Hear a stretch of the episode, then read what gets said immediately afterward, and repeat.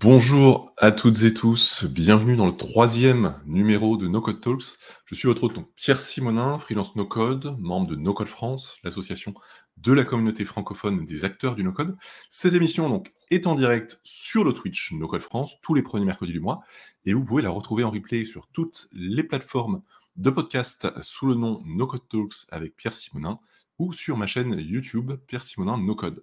Alors, pour les personnes qui ne connaîtraient pas le no-code, c'est à la fois un ensemble d'outils et un mouvement qui vise à développer des outils ou des applications sans avoir besoin d'écrire de lignes de code informatique. Et c'est un mouvement qui s'est énormément euh, développé ces dernières années. le souci, c'est que le no-code, c'est les outils, mais les outils, il y en a beaucoup. Hein, au bas mot, il y en a des dizaines, à tel point qu'il peut être difficile de s'y retrouver et de savoir quel outil ou quels outils choisir pour quel besoin. Donc, nous allons voir ensemble aujourd'hui comment constituer sa stack d'outils no-code, c'est-à-dire sa boîte d'outils no-code, euh, qu'il s'agisse de trouver les bons outils pour un projet en particulier ou de s'orienter, euh, si on veut, faire carrière dans le no-code, se reconvertir dans le no-code. Tout ça, ce sont des questions déjà que je me pose personnellement euh, régulièrement, puisque j'ai deux métiers dans le no-code. D'un côté, je fais des ops, c'est-à-dire je développe des automatisations et des systèmes de gestion interne avec Airtable. Et de l'autre, je développe des applications web avec Bubble. Donc il y a forcément des moments où euh, il y a la question est-ce que je pense d'un côté, de l'autre? Mais pour discuter de tout ça, je me suis dit que j'allais inviter quelqu'un d'encore plus extrême que moi dans le multi-instrumentisme. Je veux bien sûr parler de l'incontournable Xavier Agapé. Alors Xavier, c'est un développeur et consultant IT qui, après 10 ans d'expérience professionnelle, décide de prendre le virage du no-code. Mais comme Xavier ne fait jamais les choses à moitié, il devient rapidement incontournable dans la communauté, puisqu'il fait partie du premier conseil d'administration de l'association No Code France début 2022. Il est l'initiateur et l'un des trois merveilleux animateurs du podcast No Code France.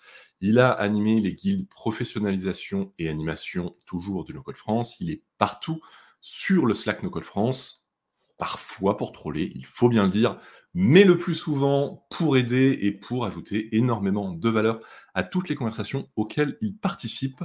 Il intervient pour pas mal d'entreprises et d'agences incontournables de l'écosystème et surtout, comme je le disais, Xavier jongle avec les outils et les métiers dans le monde du no-code. Il a une connaissance assez encyclopédique des outils no-code. No-code. Il en maîtrise un bon nombre lui-même. Et en plus de ça, euh, on a relativement peu d'outils euh, en commun, Xavier et moi.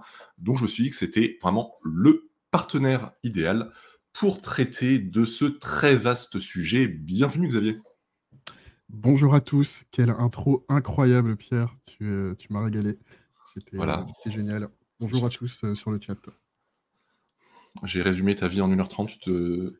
tu ne t'estimes pas oui, carrément. Je, pense que je peux directement aller dans ma tombe. Euh, tu, as tout dit. Tu as tout dit, mon œuvre est faite, elle était là. Parfait. Alors, on est ensemble pour une heure à éventuellement 1h15, 1h30 pour traiter de ce vaste sujet. Donc, déjà, on va pas pouvoir être exhaustif. On va pas vous dire quel outil utiliser pour votre besoin spécifique. On ne peut pas faire un comparatif détaillé de tous les outils. Donc, on va essayer avant tout de faire un tour d'horizon des différents sujets et de donner vraiment les critères les plus importants à regarder dans le choix d'une stack, dans le choix d'un outil.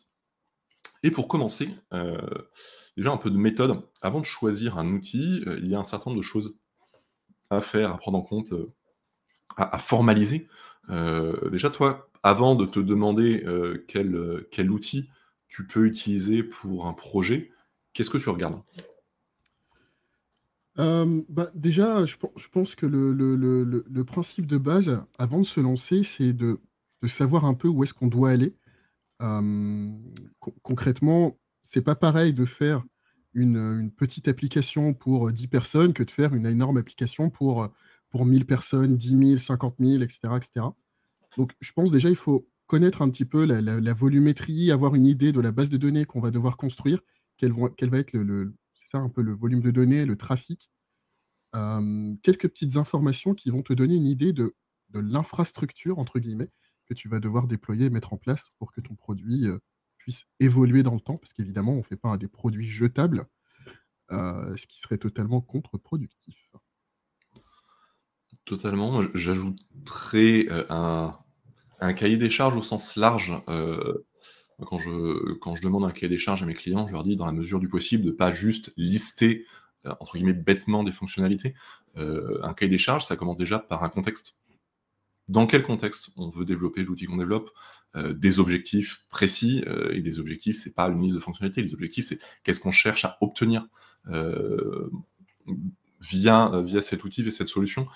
tu disais très bien, il y a également le, la question du public, qui va utiliser ça, combien ils seront, euh, combien de temps ils passeront dessus? Est-ce que a priori ils l'utiliseront assis à un bureau ou en déplacement ou etc. Euh, plutôt que de lister des, fonctionnalités, on, envisage des parcours, euh, vraiment une expérience utilisateur. Quels sont les différents usages, les différents cas d'utilisation qu'on a? On implique dans la mesure du possible les équipes pour des outils internes ou, ou sinon les utilisateurs qui utiliseront cette application. C'est pas juste un, un chef de projet ou un dirigeant euh, qui, dans son coin, dit euh, je sais ce qui, va être bon pour mes équipes. et aussi, surtout, on challenge le cahier des charges. un, outil dans lequel on n'a fait aucune coupe franche dans les fonctionnalités envisagées, je pense qu'il y a un souci quelque part en fait. on a toujours une liste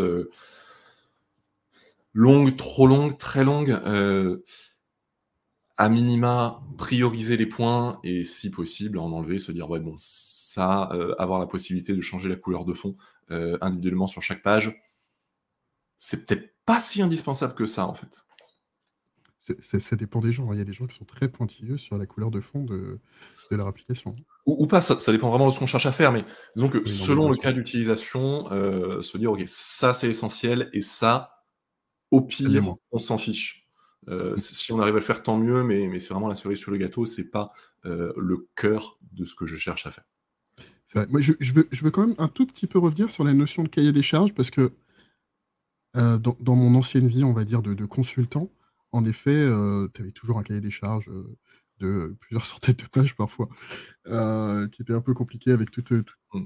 Enfin, d'ailleurs, c'était pas que le cahier des charges, c'était le, cahier des charges avec les, tout, tout, ce qui est spécifications fonctionnelles, bref, etc., etc aujourd'hui, c'est quand même un métier de savoir euh, poser sur papier son besoin. C'est très difficile. C'est vrai que moi, c'est assez rare que, que quelqu'un arrive, qu'un client arrive euh, avec un cahier des charges bien ficelé.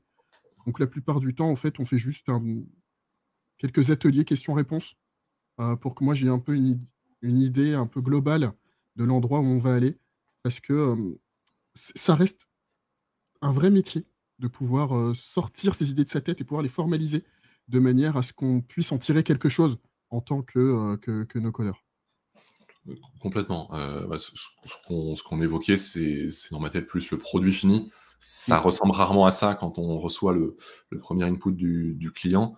mais notre métier, c'est aussi d'aider à accoucher justement pour arriver à quelque chose de, de clair. Mais c'est vrai que quand on n'a pas euh, la réponse à ces besoins-là en tant que prestataire, bah, ça veut dire qu'il y a encore des choses à creuser.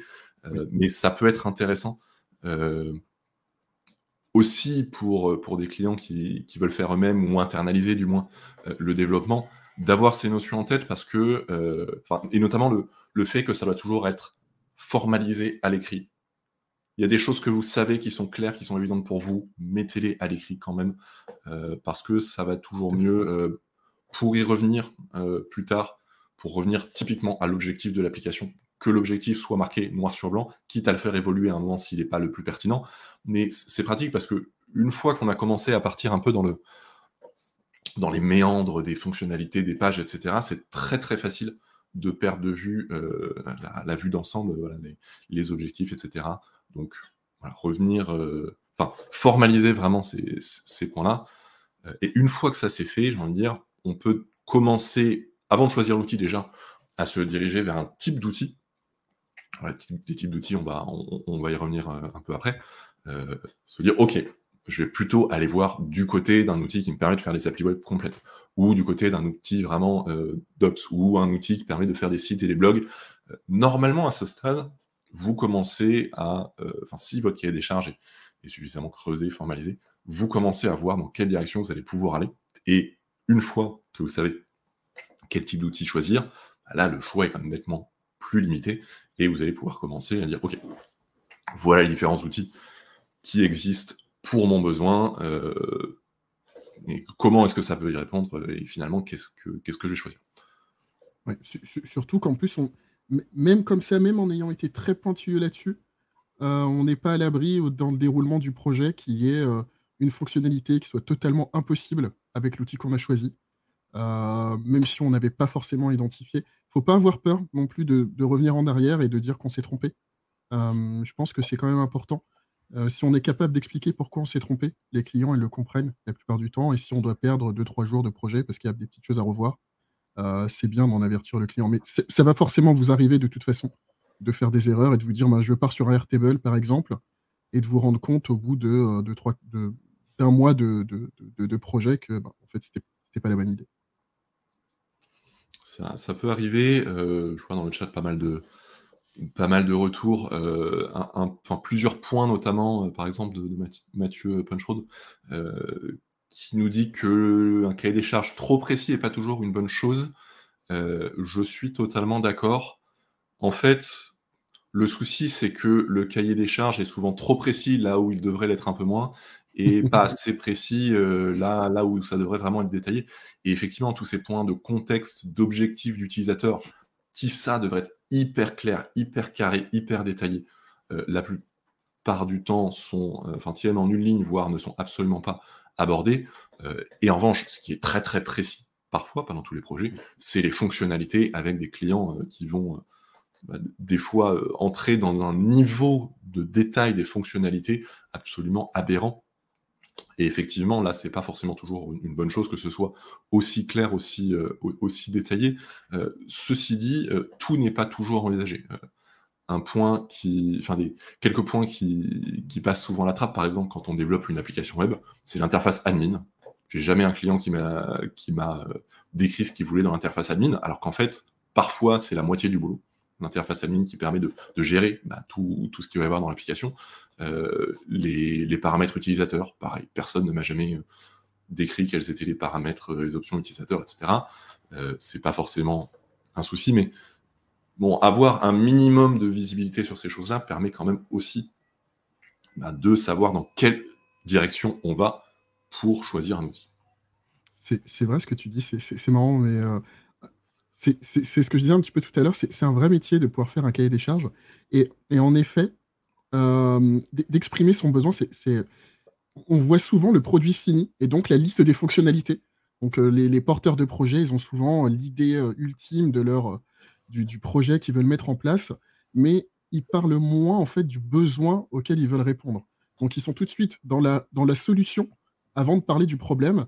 Et c'est pour ça souvent qu'on a des détails sur des choses qui sont plutôt de l'aspect de la solution euh, que de l'aspect du problème finalement qu'on doit régler et de toutes les problématiques qui vont aller euh, autour de, ce, euh, de, la résolution de ce problème. Un, problème qui n'a, ceci dit, rien de spécifique au, développement web. C'est, plus un, symptôme de quand on a le nez dans le guidon, bah, on a envie d'avancer, d'avancer, et, et on arrive tout de suite en présentant le produit fini comme étant le besoin, alors que bah, non, le besoin était plusieurs étapes au-dessus. Euh, mon, autre métier, c'est de, créer des questionnaires et des enquêtes en ligne, et euh, bah, j'ai toujours des clients qui arrivent avec une liste de questions, parfois pas mal, parfois beaucoup moins, euh, mais très très peu de clients qui disent ok voilà mon besoin voilà mon public voilà ce que je cherche à obtenir on est toujours tout de suite déjà dans l'opérationnel dans la solution alors même que la solution n'est pas forcément la bonne parce que parfois, justement, ce travail de, formalisation des objectifs n'a pas été fait. Donc, on en arrive aux différents types d'outils. Euh, on va entrer un peu en, détail dans, chaque type d'outil. Euh, moi, j'identifie un peu les, grandes catégories suivantes. Tu me corrigeras si nécessaire, Xavier. Pour moi, il y a des outils d'application web, vraiment qui servent à, développer les applications web. Donc, il y a là-dedans des outils full stack, front, front-end et back-end. Il y a les outils qui servent à développer des applications mobiles. Euh, il y a après tous les outils de site, blog et landing, page. Euh, ensuite, les outils pour les ops, donc qui là ont plusieurs sous-catégories. il y a vraiment l'outil de base, le noyau qui aura notamment la, base de données, les outils d'automatisation, et puis après les outils de portail qu'on vient branchés par-dessus, et différents outils, formulaires, génération de documents, etc., qu'on ajoute. Et en plus de ça, j'ajoute également les outils spécialisés. Ça peut être des outils de gestion de projet, de gestion RH, des CRM, des ERP, etc. Selon les personnes, selon les outils, on les classe ou pas dans les outils no-code. J'ai envie de dire, peu importe.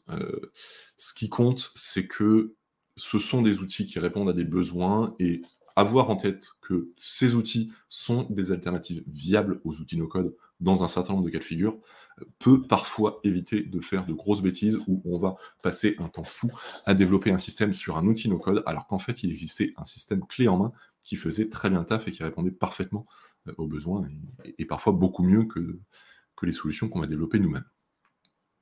Tout, à fait. Je, suis assez d'accord avec ce que tu disais. Euh, et Arnaud, il rajoute, il rajoute les tools internes aussi à ce que tu, ce que ce que tu, la liste que tu as évoquée.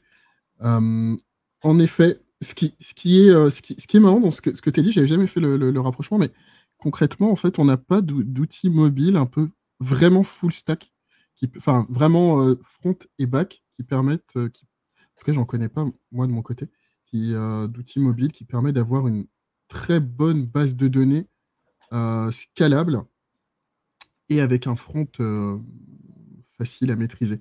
On dira peut-être Glide, mais euh, il n'y a pas Stan dans le Slack, donc j'imagine que, ça va bien se passer. J'avoue que les, outils de développement d'applications mobiles sont probablement le, le, la catégorie que je maîtrise le moins, donc je ne saurais, pas, pas dire là-dessus, mais effectivement, Enfin, vraiment, chaque catégorie d'outils a, ses spécificités, euh, ses avantages, inconvénients, parfois un peu des trous dans la raquette aussi. Euh, donc, si on démarre un peu déjà sur les, euh, sur les outils de développement d'applications web, donc il y a les outils full stack, front-end, back-end. L'outil full stack de référence, c'est Bubble. Euh, il y a Udou, me semble-t-il, qui est, qui est full stack également. Euh, alors, il y, avait Udou, on va dire, puisque c'est en train de, de, fermer. Ouais, j'avais un doute. Où ça a fermé déjà Je suis en train de dire une bêtise, n'hésite pas à me corriger. Mais en tout cas, c'est soit en cours de, clôture, soit c'est déjà clos. Euh, je voulais mettre un outil français dans la liste, mais. Moi, tu... XAR euh, Waxar, moi je mets plus dans les, dans les ops. Après, euh, les, les, catégories sont, sont poreuses. C'est vrai qu'on peut, euh, on peut développer une, une application web entre guillemets avec SAR euh, dans une certaine mesure aussi. je vois plus pour des, pour des processus internes, mais, mais pas que, effectivement.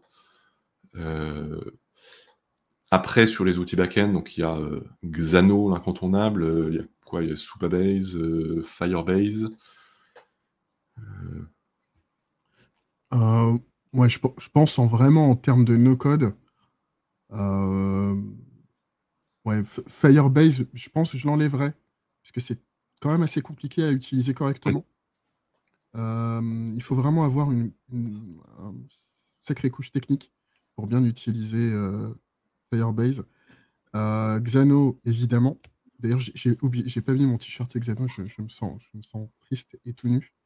Euh, Supabase, c'est quand même pas mal tant qu'on n'essaye pas de gérer la logique métier à l'intérieur de Supabase, comme on hmm. pourrait le faire typiquement euh, dans un Xano. Euh, parce que ben, là, on va se confronter tout de suite à les problématiques de code quand on veut faire de la, logique métier à l'intérieur de Supabase. On a, on a aussi d'ailleurs, on ne l'a pas dit, mais il y a Egiteco il y a Arnaud là, qui est dans le chat des Giteco et on l'a pas cité, mais c'est aussi un, acteur euh, sur la, partie web app. Euh, ils sont front, back, full stack? Et Ils font de tout. Ils font, de tout. D'accord. Eh ben, je, je, connais peu. Euh, le but n'est pas d'être d'être exhaustif. Donc Arnaud nous dit Egiteco, c'est un outil full stack, mais plutôt sur de l'interne. Euh, dans, les outils, euh, enfin, pour vraiment développer les web apps, mais plutôt à, viser interne. On peut citer euh, Retool également, qui est, qui est un front pour des outils internes. Donc, on, est là, on, commence avec les applis web. Il faut dire qu'on est déjà sur des outils qui ont en commun des outils techniques, plus ou moins. Bubble, on peut développer de A à Z une application Bubble en ayant relativement peu de notions de développement web, mais ça aidera énormément d'en avoir, clairement. Euh, après, quand on commence à se dire, on va développer une app avec euh, Xano comme back et euh, WeWeb comme front, et je me rends compte qu'on n'a pas encore listé les fronts, là, on est sur un niveau technique sensiblement plus élevé, et également un temps de développement plus élevé. on est vraiment sur des types d'outils qui permettent de tout faire, dans le sens où, on, a des limitations euh, techniques, des, limitations en termes de fonctionnalité qui sont assez faibles, on peut quasiment tout faire. Euh, on a énormément de flexibilité pour tout personnaliser, mais le coût, c'est déjà euh, une maîtrise de l'outil qui, est un peu plus difficile, et surtout un temps de développement qui est plus élevé. même le, le, meilleur développeur Bubble ou la meilleure développeuse Bubble mettra toujours du temps pour développer une app à un minimum complexe. Euh, c'est pas juste une histoire de compétences, c'est aussi une histoire de plus de possibilités, plus de choses à configurer, donc plus de temps de développement. C'est sûr, on, gagne du temps, on gagne quand même pas mal de temps par rapport à ce qu'on pourrait faire en dev, mais euh, il, faut, il, faut, il faut pas croire que, euh, que sortir un projet no-code scalable, en tout cas, parce que pour faire une petite app, bon, on n'est pas obligé de se casser la tête à faire les choses très proprement. Mais euh, si vous voulez faire une app qui doit euh, supporter de la charge et, euh, bah, ne pas tomber, ne pas être en maintenance tous les, tous les trois jours, c'est quand même, ça demande quand même un, petit paquet de temps. et, d'ailleurs, supporter de la charge, c'est une question qu'on peut se poser pas mal quand, on, quand on débute, se dire mais à partir de combien c'est beaucoup en fait? À partir de quel moment mon app va peiner? À partir de quel moment je devrais passer au plan supérieur de mon outil, à partir de quel moment euh, il faudra vraiment que mon app, ma base de données, etc., soit vraiment optimisée pour que ça marche, sinon ça va, sinon ça va ramer. Et en fait, c'est toujours difficile de, répondre à, cette question, mais on va dire que euh, si votre app, votre stack n'est pas du tout optimisé, ben, ça peut commencer à à pédaler un peu dans la smoule euh, très tôt, au bout de quelques dizaines, quelques centaines d'utilisateurs. Si c'est bien optimisé, vous avez les bons outils configurés de la bonne manière, etc., euh, ça ne euh, bronchera pas avant quelques milliers, quelques dizaines de milliers d'utilisateurs, sachant que la plupart du temps, après ça dépend des outils, ça dépend des plans, etc., mais la plupart du temps, la métrique vraiment qui va être limitante, c'est combien de personnes en même temps utilisent l'application ou combien de personnes, enfin combien d'actions en même temps sont effectuées sur l'application. Euh, c'est-à-dire qu'avoir 10 000 personnes en même temps et 10 000 personnes réparties sur un mois euh, n'a évidemment pas du tout le même impact euh, en termes de, performance. Tout, à fait. Ça, revient un peu à ce qui, se disait aussi dans le chat tout au début, c'est que un peu DB first. Hein, la, base de données, ça va vraiment, la base de données la logique la gestion de la logique, ça va vraiment être le, le gage de votre succès parce que concrètement, une base de données mal pensée, des process logiques pas optimisés, très très rapidement, comme tu l'as dit, hein, même, à partir de 10 utilisateurs, s'ils font des actions un petit peu complexes, vous pouvez déjà tout, casser dans votre, base de données et faire en sorte que chaque action soit vraiment très très lente. je, pense qu'aujourd'hui, il y, a une chose qu'on ne fait pas assez, que je vois pas beaucoup, en tout cas dans la communauté, dans la communauté no code, c'est des, des, formations à la, création de bases de données, comment on modélise une base de données correctement, hein, pas juste faire des tables qui sont liées entre elles, hein, mais comment on a pensé de manière intelligente l'architecture de sa base de données. Et je pense que c'est très très important, c'est vital pour pouvoir scaler une application. Si vous n'avez pas architecturé votre base de données de la bonne manière, vous pouvez avoir le meilleur outil, tout ce que vous voulez, vous pouvez utiliser WeWeb parce que c'est le meilleur outil, mais vous n'arriverez pas. À... Je le place, je, vais me faire troller, je sais. Euh, vous n'arriverez pas à faire scaler votre application euh, quoi qu'il arrive. Tout à fait. Après, euh, la petite subtilité, c'est que les bonnes pratiques en base de données changeront un peu d'un outil à l'autre. une bonne base de données, une base de données bien structurée, c'est pas la même chose sur Xano, sur Bubble et sur Airtable. Les grands principes, pour l'essentiel, sont les mêmes, mais il y a un certain nombre de choses que, qui, changeront dans Bubble quand on récupère un record en base de données, on récupère obligatoirement tous les champs. Ce qui fait que on peut avoir une, a une bonne pratique qui est d'avoir des records satellites qui ont certaines informations complémentaires sur un objet central. Dans Xano, on peut choisir quel champ on renvoie, donc on n'a pas cette contrainte, on peut avoir beaucoup plus de champs dans un type de données, dans une table, euh, et en fonction de notre besoin, on récupérera uniquement les champs euh, spécifiques. Dans Airtable, euh, ce sera très compliqué de lier une table à elle-même, parce que techniquement, c'est géré, de manière un peu bizarre, et du coup, on, peut avoir un peu des, des limitations comme ça, alors que dans Bubble, on fera très facilement. Enfin, il y, a des choses à connaître, mais c'est vrai que les bases de la conception de, base de données seront nécessaires sur la quasi-totalité des outils, à moins d'avoir un outil pour faire des sites web. Là, c'est plus, plus forcément le, sujet. Ou de prendre un outil spécialisé. Ça peut aussi être bonne, un bon argument de prendre un outil spécialisé euh, si on ne sait pas euh, faire une bonne base de données. Parfois, il vaut mieux se dire bon, bah, pour la gestion de projet, je vais prendre euh, Asana ou Trello ou Monday euh, parce que parce qu'ils sont faits pour, plutôt que de se dire je vais le faire sur Airtable et de se prendre les pieds dans le tapis parce que on n'a pas forcément les, compétences et le, bagage pour faire quelque chose de propre sur ces outils. Comme, on disait aussi tout à l'heure, hein, c'est pareil, c'est un métier, hein, faire des bonnes bases de données, les architecturer pour que ça scale, pas juste avoir une architecture parce qu'on a fait les bons liens entre les tables, mais vraiment l'avoir pensé pour le scale. C'est un métier différent de juste modéliser une base de données de manière cohérente. Et donc on, enfin, il y, a un peu une, notion de, progression aussi dans, dans, les différentes catégories d'outils. Euh, les outils euh, spécialisés sur de la gestion de projet, gestion RH, etc sont les plus accessibles. Il n'y a pas vraiment besoin de compétences techniques euh, pour l'essentiel euh, pour les mettre en place. Les outils d'Ops sont plus accessibles, c'est plus facile de faire euh, mettre quelque chose en place sur Airtable, Notion ou Coda que sur Bubble ou Xano par exemple. donc il y a aussi une notion de complexité de prise en main de l'outil. on, y reviendra un peu plus tard.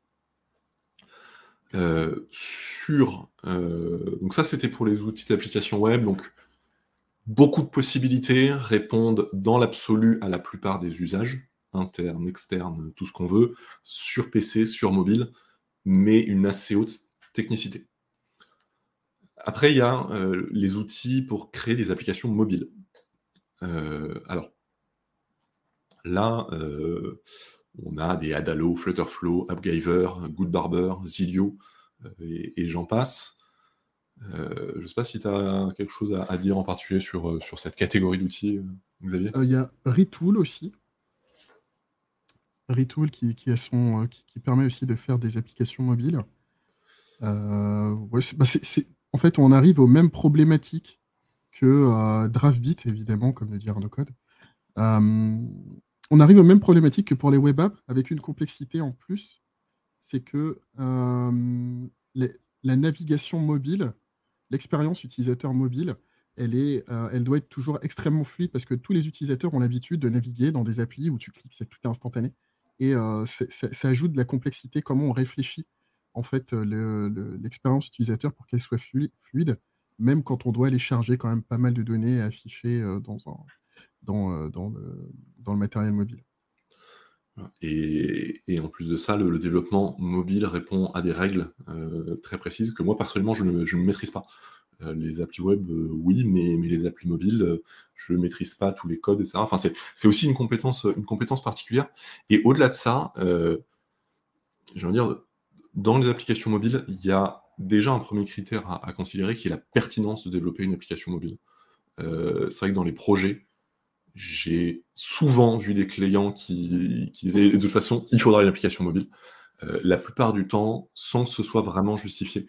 Euh, de mon point de vue, les applications mobiles, c'est soit on a vraiment une application qui est mobile first, donc euh, vraiment priorité mobile qui sera disponible sur les stores avant d'être disponible, ou que ce soit par ailleurs, parce que par nature, c'est un usage qui se fait via une application mobile parce que le, contexte d'usage, parce que les, il y a besoin d'accéder à telle ou telle fonctionnalité des téléphones, etc. Et c'est pas trop possible ou pas facile sur, une web Dans ce cas-là, ça justifie le développement d'une application mobile.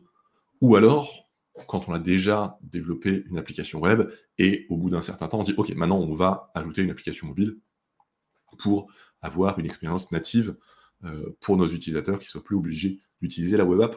Mais de mon point de vue, c'est une erreur de vouloir tout mener de front, de se dire ok, je vais développer une web app pour PC et en même temps une application mobile et on va tout sortir d'un coup. Euh, c'est pas forcément nécessaire, c'est le, meilleur moyen de, bah, de faire des choses qui sont pas nécessaires parce qu'on voudra tout faire sur l'application mobile alors qu'en fait, euh, avec un peu d'expérience, on se rend compte que euh, sur mobile, on a juste besoin de telle, telle et telle fonctionnalité. Le reste, la web app le fait très bien. Euh, mm. Vouloir aller trop tôt sur trop de sujets, trop se disperser, euh, est, de mon point de vue, une erreur que font souvent les, débutants ou, les clients qui, se lancent dans le, sujet. Clairement, c'est. Enfin, moi, de, mon côté, c'est souvent une erreur des, clients. ils se disent, mais on va faire, on va faire la web app, euh, on va faire l'application mobile, et évidemment, on va tout faire en même temps, et on va tout faire de, la même manière. C'est-à-dire que l'expérience web app sera la même que l'expérience mobile. Alors que c'est un non-sens total parce que l'expérience mobile ne peut pas être, ne doit pas, c'est pas ne peut pas, c'est ne doit pas être la même que l'expérience web app qui est pensée pour un, pour un clavier souris euh, sur un écran d'une certaine taille. Euh, ça ne peut pas être la même expérience, on ne peut pas avoir les mêmes fonctionnalités souvent, je, vois des. enfin, souvent, j'ai vu quelques fois des projets où on me disait oui, mais il faut que le site, que l'application soit responsive pour que les utilisateurs puissent l'utiliser sur leur mobile. Pas forcément.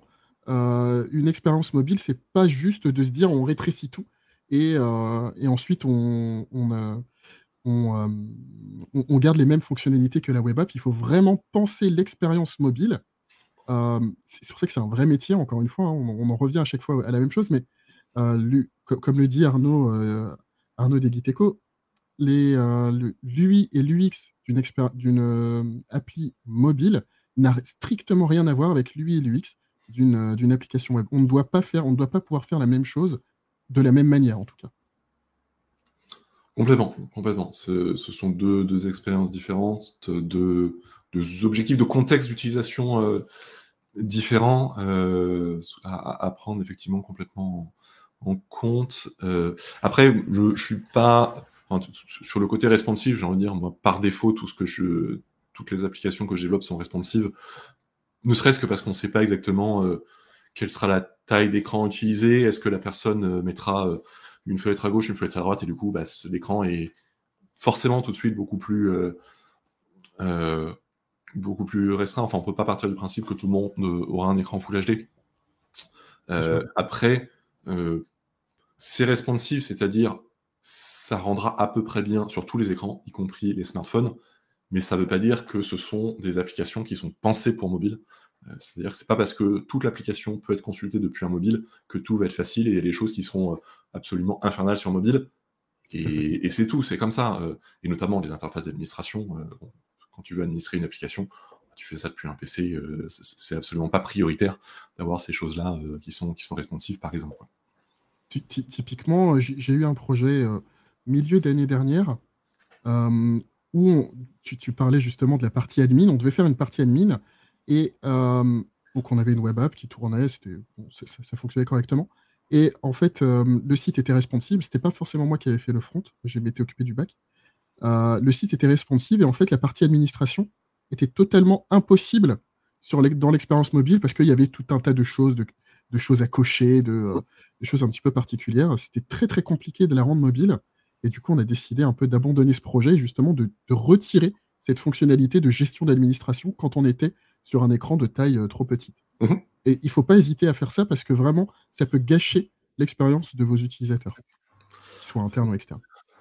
Euh, bah, de toute façon, une application dans laquelle on, ne fait pas de choix, pas de compromis, dans laquelle on ne tranche jamais, c'est le meilleur moyen de se planter, c'est le meilleur moyen de faire une usine à gaz.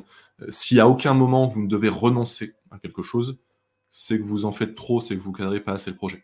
Euh, il y a forcément des moments où il faut faire des choix, où il faut abandonner une fonctionnalité, abandonner une chose qui nous tenait à cœur parfois, ou, se dire, OK, sur les écrans trop petits, on ne pourra pas faire ça. Euh, sinon, sinon c'est qu'il y, a un souci quelque part de vouloir trop tout faire partout. C'est un gâchis de temps, d'argent, et même pas forcément pour un résultat qui est meilleur. Tout à fait. Il ne faut, pas hésiter à faire des, mini-POC, euh, parce que très souvent, les, les clients ne vont pas forcément comprendre quand vous leur dites oui, mais si on le fait en format mobile, ce ne sera pas utilisable. N'hésitez pas à faire des petits POC, des petites choses, en prenant pas très longtemps, mais juste pour montrer le, un rendu même un peu grossier de ce que ça fait, parce que les, clients, ils ont du mal en fait à se projeter. C'est quand même assez compliqué. Vous, vous le voyez quand vous êtes en train de le faire, vous savez un petit peu, vous pouvez vous projeter. Mais imaginez que c'est très difficile pour un client de se projeter dans, euh, dans, une version mobile à, euh, à, partir de sa web app. C'est assez compliqué. Donc n'hésitez pas à leur faire des, petits, des petites maquettes ou des petits POC pour leur montrer que finalement, ce qu'ils voulaient, ben, ce ne sera pas optimal pour l'expérience des utilisateurs. Complètement. Euh, alors pour passer à la catégorie suivante, donc qui sont les sites, blogs et landing page, que je mets volontairement ensemble, euh, il y a une précision qui, peut être utile d'apporter, c'est la distinction entre une web app et un site. Un site va être euh, plutôt statique. Alors, il peut y avoir du contenu dynamique dans un blog où on poste régulièrement, il va y avoir des, commentaires et des likes, etc. Mais par nature, les interactions sont limitées. C'est vraiment, je consulte du contenu et j'ai les interactions limitées avec. Une web app, c'est vraiment des interactions poussées euh, entre la plateforme et ses utilisateurs. Euh, et ça ne correspond pas aux mêmes outils, ça ne correspond pas aux mêmes technologies, même derrière, forcément. Euh, donc, on, est sur des, sur des choses assez différentes et se poser la question de est-ce que je suis en train de penser un site ou une web app peut éviter de faire des bêtises, d'aller développer un site sur Bubble ou une web app sur Webflow, par exemple, sont, sont vraiment des, des contre-emplois. Ça ne veut pas dire que c'est impossible, mais vous compliquez la vie. Euh, et pour final, au, final avoir quelque chose qui est pas euh, qui, sera pas du tout optimal. Euh, Arnaud nous dit SEO pour les sites. Ouais, dans une web app, souvent le SEO, Search Engine Optimization, donc l'optimisation sur les, sur les moteurs de recherche, est pas crucial, ça l'est beaucoup plus sur un site. Alors, les sites, on va avoir les sites vitrines, enfin, ou sites complets en tout cas, les blogs.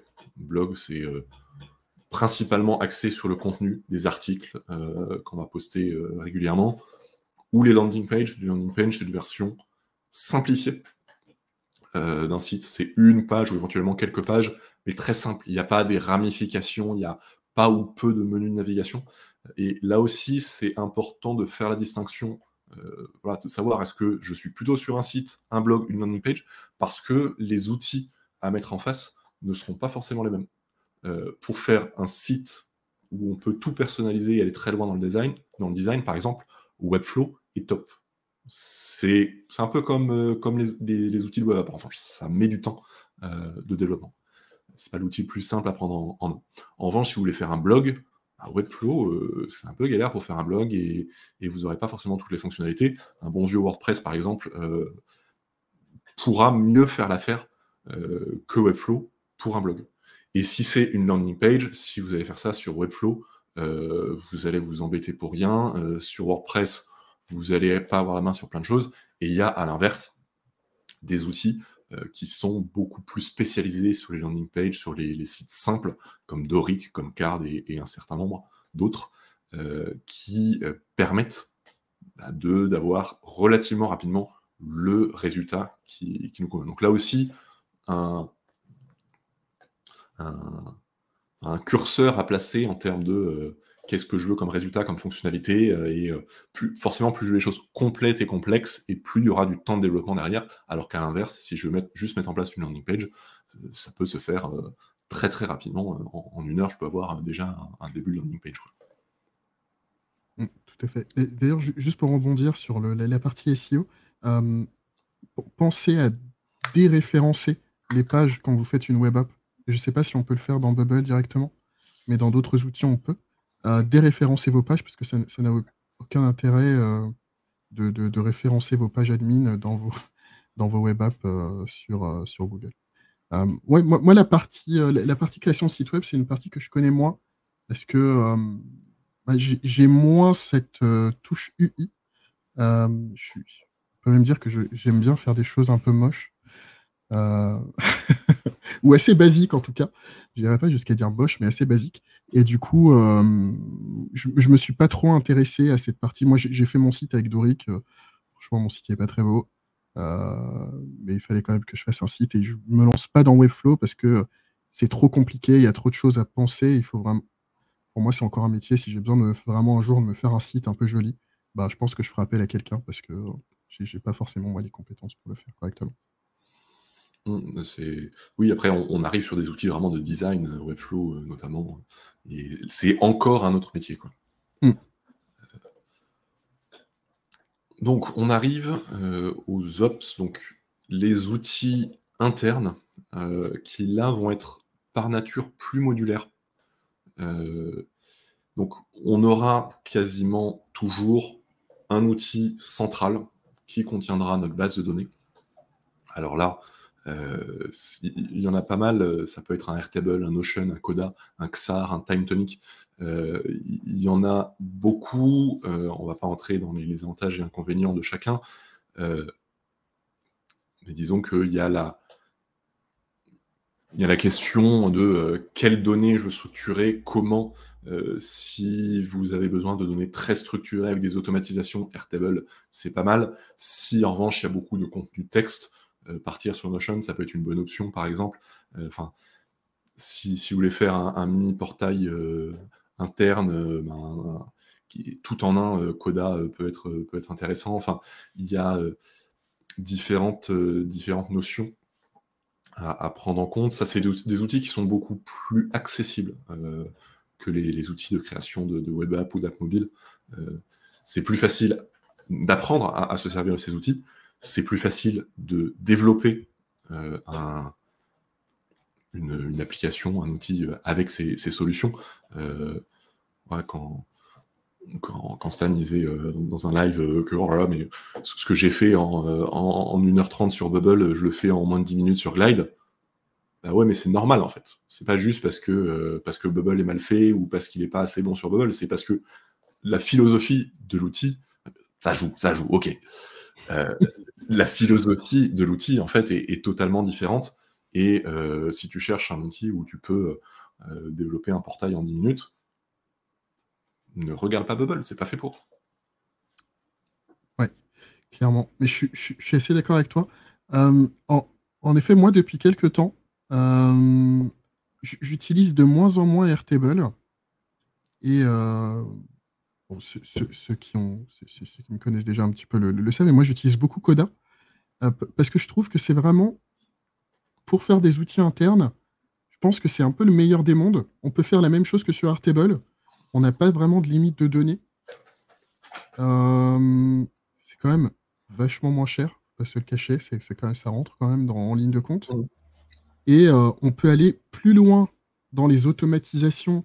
On, peut vraiment faire une mini web app euh, dans Coda, mais de manière très très rapide.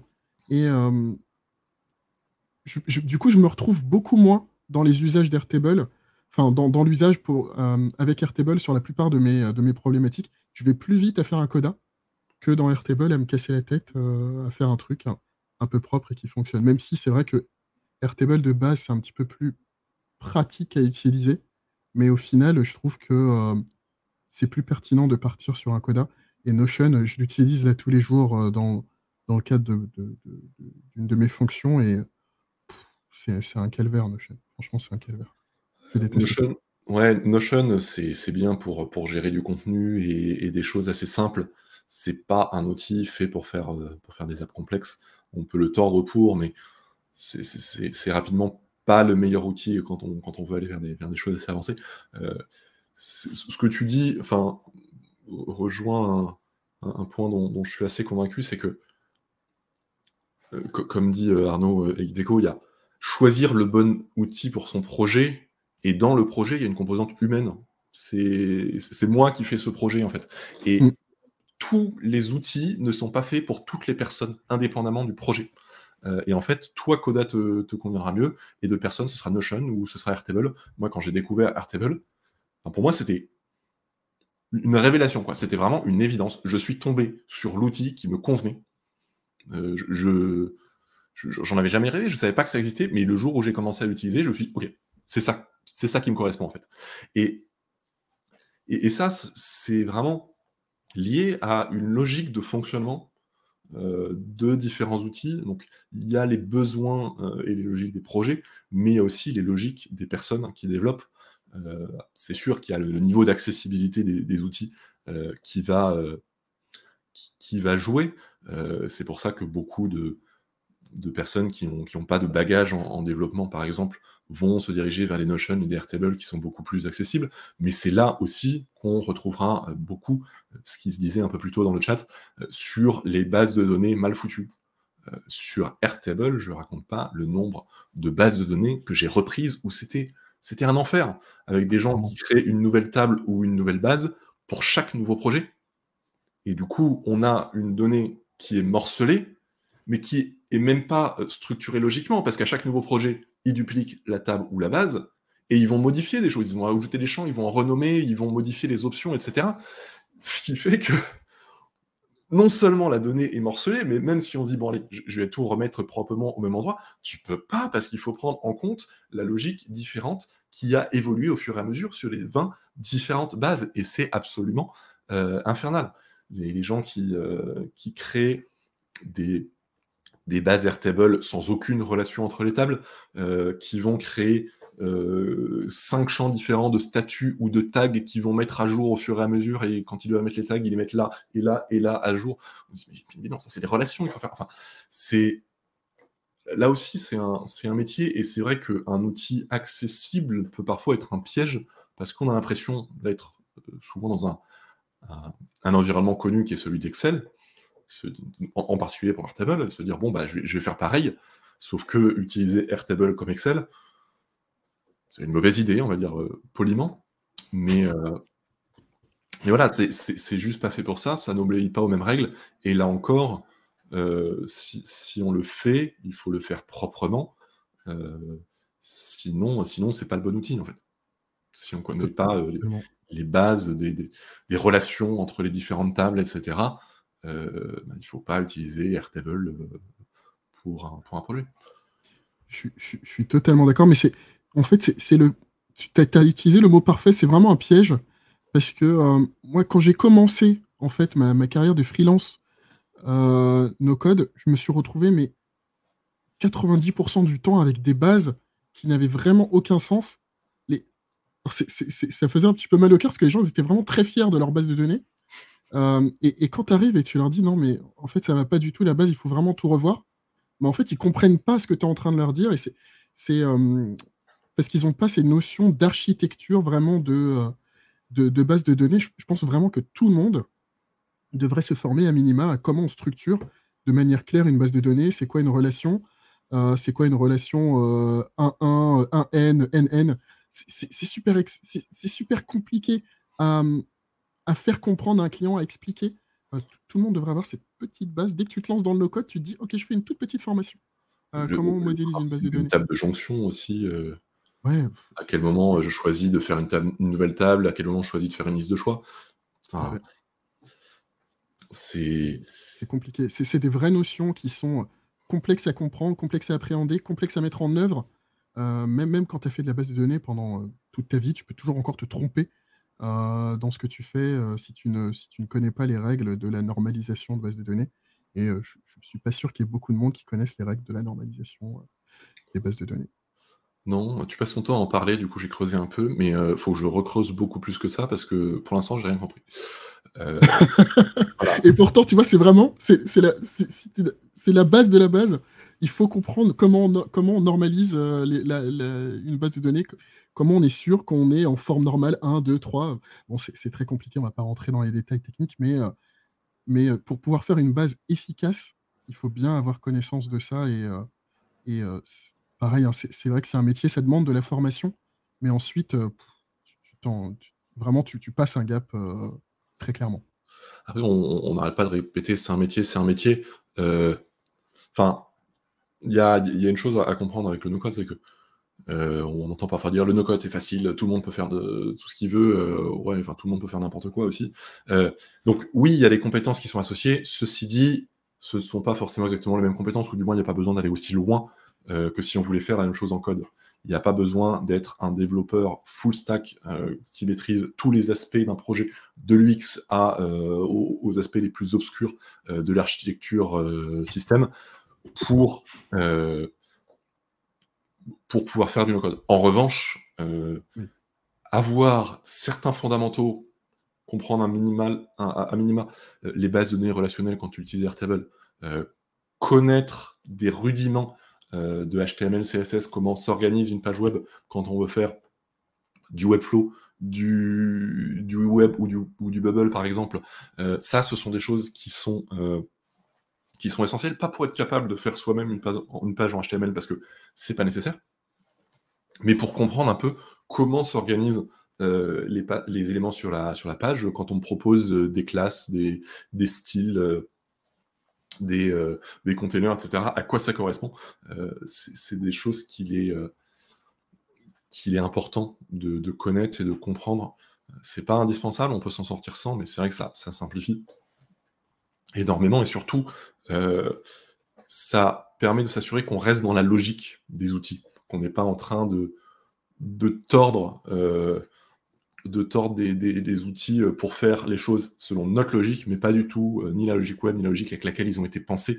Euh, si vous voulez faire rentrer un rond dans un carré, si vous poussez suffisamment fort, vous allez réussir. Est-ce que c'est forcément très optimal pour autant? C'est pas dit, quoi. Tout, à fait. Après, encore une fois, l'objectif, c'est pas de, tous devenir des, professionnels du, développement et d'être finalement des développeurs cachés sous, le terme de codeur. Mais c'était juste de dire, en fait, évidemment, pour répondre à vos besoins, ben, vous n'avez pas forcément besoin de, tout connaître sur le web et sur le monde du développement, de l'architecture, etc.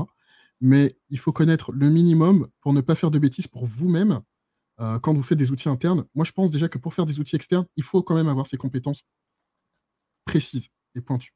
Euh, mais quand vous faites des outils pour vous-même, eh ben, répondez à vos besoins ce sera déjà pas mal.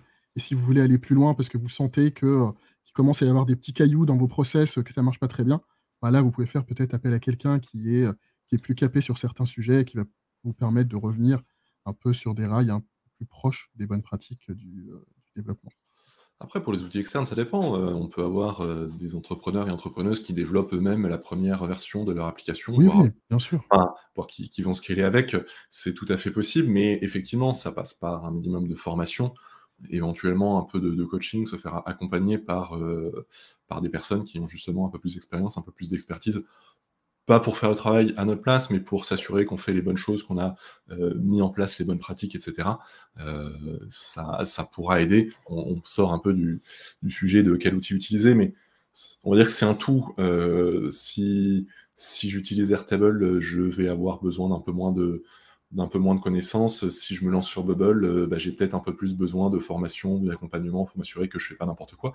Parce que une application développée sur Bubble euh, sans connaître les bonnes pratiques, etc., c'est infernal. Déjà, toutes les données de vos utilisateurs vont être publiques.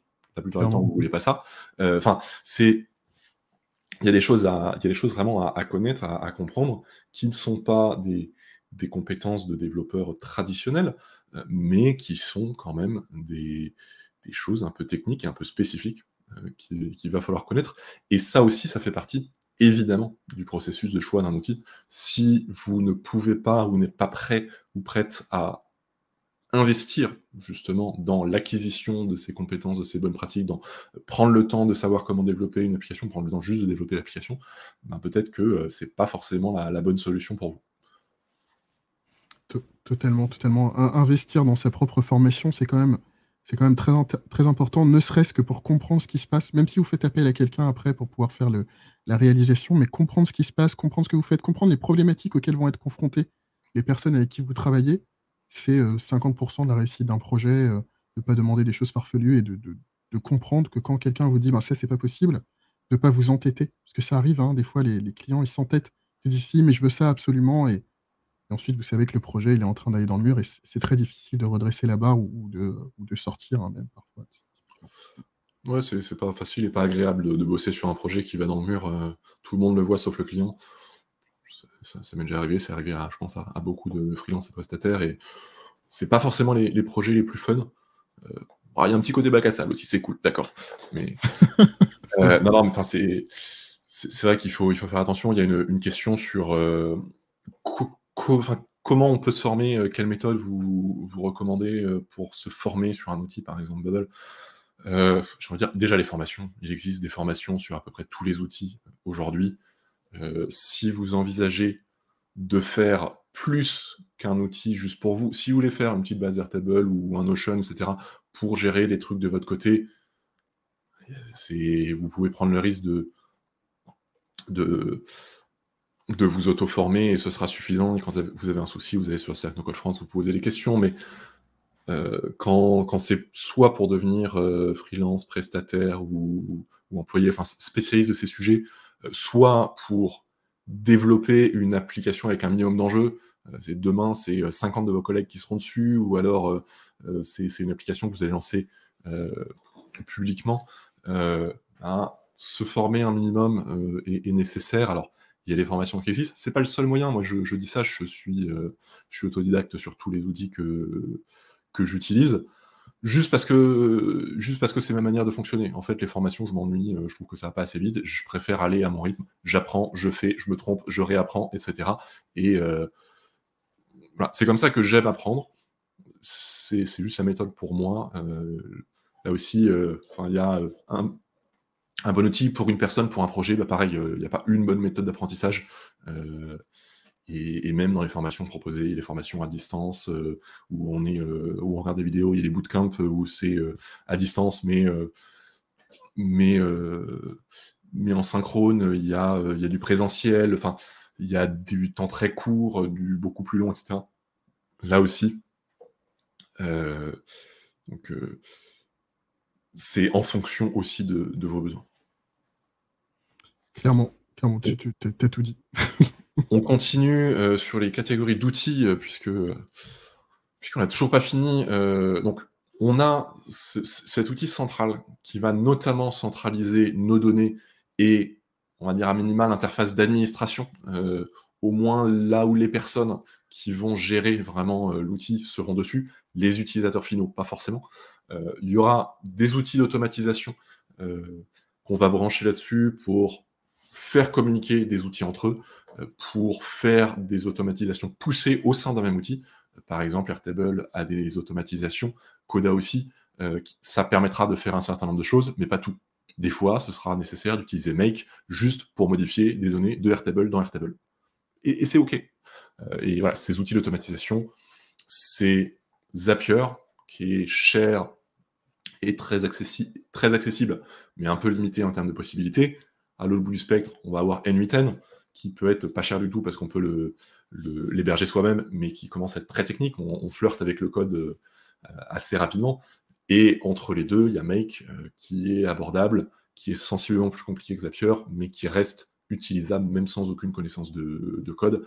Et il y a aussi un certain nombre d'autres alternatives. Euh, bien sûr, je ne sais pas si tu as quelque chose à ajouter sur ces outils d'automatisation. Non, mais c'est comme tu l'as dit, hein, c'est vraiment les outils pour les ops si vous n'avez pas un outil qui fait un peu tout en un, un peu comme un Bubble par exemple, ou comme pourrait le faire Xano, euh, c'est vraiment un peu le, cœur de votre réacteur. C'est là où sera toute la logique de vos métiers. Donc c'est très important aussi, pareil, hein, de, faire un petit peu de process, hein, de, noter un petit peu ce que vous voulez faire, de le mettre sur papier pour pouvoir, euh, ne serait-ce que pour pouvoir le suivre et le maintenir. Euh, c'est très important. Et oui, moi, j'utilise quand même pas mal Make même si de, moins en moins, puisque j'utilise de plus en plus Xano pour, euh, pour faire les automatisations. Euh, mais, c'est quand même un outil formidable. J'utilise un petit peu quand même aussi euh, N8N. Zapier, vraiment pas du tout au jour d'aujourd'hui. après, pour, pour comprendre un peu ce dont on parle, il faut, faut bien voir de quoi est composée une application en général. Il y a une base de données, il y a dessus une logique métier, c'est-à-dire des automatisations, des workflows qui vont tourner, qui vont modifier, créer, supprimer la donnée euh, et, qui vont de manière générale définir comment on interagit avec la donnée, ce qui est possible et, les différentes logiques qui vont s'appliquer. Il y a une API qui permet euh, de communiquer avec le reste du monde et il y a par-dessus une interface euh, qui va permettre de, visualiser et d'interagir directement pour les utilisateurs avec, avec cette donnée Et c'est vrai que on, va retrouver ça de toute façon, quelle que soit la, la, solution retenue. Si on prend une solution spécialisée, voilà, une solution métier, tout ça est, directement géré par l'outil, on s'occupe de rien, on l'utilise directement. si on prend une appli web full stack, Bubble par exemple, on va devoir tout développer sur le même outil. Si on prend Xano et WeWeb, Xano gérera tout sauf la partie front qui sera portée par WeWeb. Si on prend une solution modulaire, là, ça peut être un peu plus, euh, un peu plus flou euh, parce que on va avoir la base de données qui est sur Airtable, mais qui est en même temps une partie de l'interface pour interagir avec. Et la logique métier, elle sera, portée, par exemple par Make, mais en même temps un peu par Airtable, parce qu'il y a des automatisations Airtable, et puis il y a des vues Airtable qui déclenchent euh, des scénarios, etc. les frontières sont un peu, euh, sont un peu floues. Et quand là-dessus, on, ajoute catégorie suivante, un portail, ça brouille encore euh, la frontière parce que le, portail va ajouter encore un peu de logique métier, des interfaces, etc. Donc finalement, euh, ces, outils modulaires qui permettent de faire beaucoup de choses et relativement simplement, parce qu'il n'y a pas beaucoup de compétences techniques à avoir, nécessitent aussi de la rigueur, de faire les choses proprement, de documenter et d'avoir une logique juste d'implémentation. Ma logique métier, quand je fais ceci, quand je fais cela, elle est où? Comment ça se passe? Euh, Parce que sinon, on peut se perdre en fait. Se dire Ah, un message a été envoyé sur Slack. Est-ce qu'il a été envoyé par une automatisation Airtable Peut-être par le mec de mon collègue, parce que je sais qu'il fait tourner les trucs chez lui. Euh, si il n'y a pas des choses qui sont très simples, très cadrées. Euh, on, peut s'y perdre très très rapidement et à maintenir, à développer, à débugger, euh, ça peut vite devenir un enfer. Donc là aussi, beaucoup de possibilités, mais des écueils aussi qui vont avec. La, logique métier, c'est évidemment quand on n'a pas grand-chose comme process, euh, comme action dans les outils, c'est assez simple. Mais très concrètement, dès qu'on commence à avoir une logique métier un petit peu compliquée ou pas mal d'acteurs différents, c'est tout de suite un labyrinthe. Et là, je, pense qu'il n'y a, pas d'outil magique. La, seule chose qu'il faut avoir, qu'il faut garder à l'esprit, c'est vraiment qu'il faut documenter ses process, savoir d'où il part, où il va, et quels sont les outils qui, font partie du process. Hein, dire bah, là, c'est Airtable qui fait, là, c'est Make, là, ça va dans Slack, etc., etc. De bien documenter ses process c'est quand même euh, tellement plus simple, ça va vous simplifier la vie, mais euh, mille fois. Et voilà, enfin, sur, les applications internes, la logique métier, c'est vraiment le cœur du réacteur, quoi. Euh, et, le faire et le faire proprement est absolument indispensable. Et donc dans les solutions de, de portail, on a Softer, Glide, qui vont être pour des applications externes ou internes simples, et on va avoir des stackers nos locaux qui vont être pour des applications vraiment internes euh, qui donneront plus de euh, finesse dans la gestion des accès, euh, différentes équipes, différents droits d'utilisation, etc. et pour ma part, je sais que c'est pas le cas de tout le monde, moi j'aime bien faire cette distinction web app d'un côté, portail de l'autre, parce que là aussi ça, ça oblige à, vite se, se retrouver dans, dans une catégorie d'outils et de se dire ok là c'est clair pour moi, je vais aller vers cette catégorie d'outils. C'est pas Bubble, il faut que je regarde, c'est un portail en fait que je veux développer. Et c'est vrai qu'un portail, c'est c'est pas un site web, c'est plus développé en termes euh, de fonctionnalité, mais on est sur des logiques simples, on est sur des interactions unitaires ou linéaires. Je clique sur un, sur un point, j'arrive sur la page suivante, euh, je fais un like ou un moins un, ou, euh, je vais créer un truc, mais on n'est pas sur des logiques euh, hyper complexes de... alors quand je passe à la page suivante, ça va me créer trois objets différents, et puis là, je vais avoir une liste qui va se générer dynamiquement, etc. Alors, ça, c'est vraiment une logique de web app. Les portails, c'est des interactions simples. On peut faire des choses assez poussées avec. On peut faire une marketplace avec Software, par exemple. et, ça, fonctionne très bien mais c'est une marketplace qui va fonctionner très bien tant qu'on reste sur des logiques d'interaction simples. Je dépose une annonce, je réponds à une annonce, etc. Si on veut commencer à partir sur des euh, suivis poussés des transactions et puis euh, des, des, systèmes de, validation et puis on va ajouter un chat, etc. Là, on commence à se dire, OK, on n'est plus sur juste des fonctionnalités vraiment de, premier niveau, on, commence à aller un peu plus loin, et, là, ça rentre dans la, catégorie, dans la catégorie web app. Donc pour moi, c'est, ça peut aussi être un, critère pour euh, s'orienter vers un, type d'outil ou un autre. Oui, tu as raison, en effet. Euh, moi, c'est vrai que les portails, je ai moins fait. Euh, j'en fais jamais. Hein. Ok, je, ne suis pas un grand fan de, de, de software.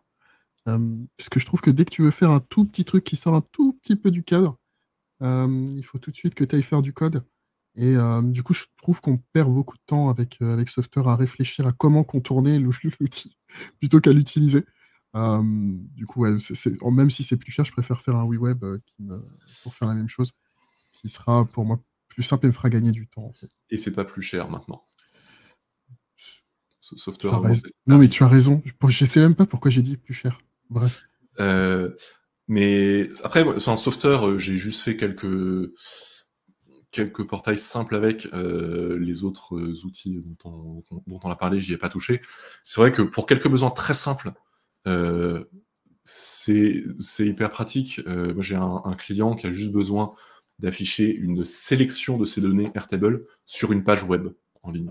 Juste, hmm. il y a un certain nombre de records, il faut qu'on les affiche d'une certaine manière sur une page web. Initialement, ils avaient fait ça avec Webflow, et puis il y avait tout un tas de scénarios qui synchronisaient deux. C'était infernal, il y avait plein de soucis, et bon, euh, quand, quand le Webflow est devenu euh, impossible à maintenir, j'ai dit, bon écoutez, on fait ça avec Software. J'y avais jamais touché, j'ai littéralement développé ça en une demi-heure. j'ai repassé une demi-heure pour faire un peu de custom CSS pour, euh, pour, pour adapter certains points, etc. Et, c'est vrai que c'est très pratique pour des cas comme ça, et, pour des cas un peu plus compliqués aussi. Hein. ça, ça, permet de faire un peu plus que ça. Mais euh, effectivement, faut pas vouloir sortir du cadre. Et, et des fois, j'entends les gens dire Ah ouais, mais sur Software, j'aimerais pouvoir personnaliser ça ou ça. Euh, ou alors des personnes sur Bubble dire Attends, mais là, quand tu te connectes, il faut le développer à la main. Tu peux pas juste avoir un blog qui te connecte et puis c'est tout. Et en fait, bah non, parce que c'est pas la logique des outils. Euh, si tu veux un truc où tu mets des blocs faciles qui, qui fonctionnent tout de suite, tu prends un outil de portail qui va, où tu vas juste mettre tes blocs et ça marchera. Si tu veux un outil où euh, tu, peux vraiment personnaliser tout et les fonctionnalités et l'apparence, ben, c'est plutôt un outil de, développement de web app. Euh, mais il ne faut pas vouloir le beurre et l'argent du beurre, c'est pas possible. L'outil avec des blocs hyper simples à prendre en main, mais qui permet en même temps de tout faire et de tout personnaliser, euh, et si possible rapidement, c'est celui dont on rêve tous, mais, euh, mais en fait. de manière scalable. de manière scalable, c'est l'outil dont on rêve tous, sauf que quand on commence à avoir un peu de pratique sur ces outils, on comprend que c'est impossible.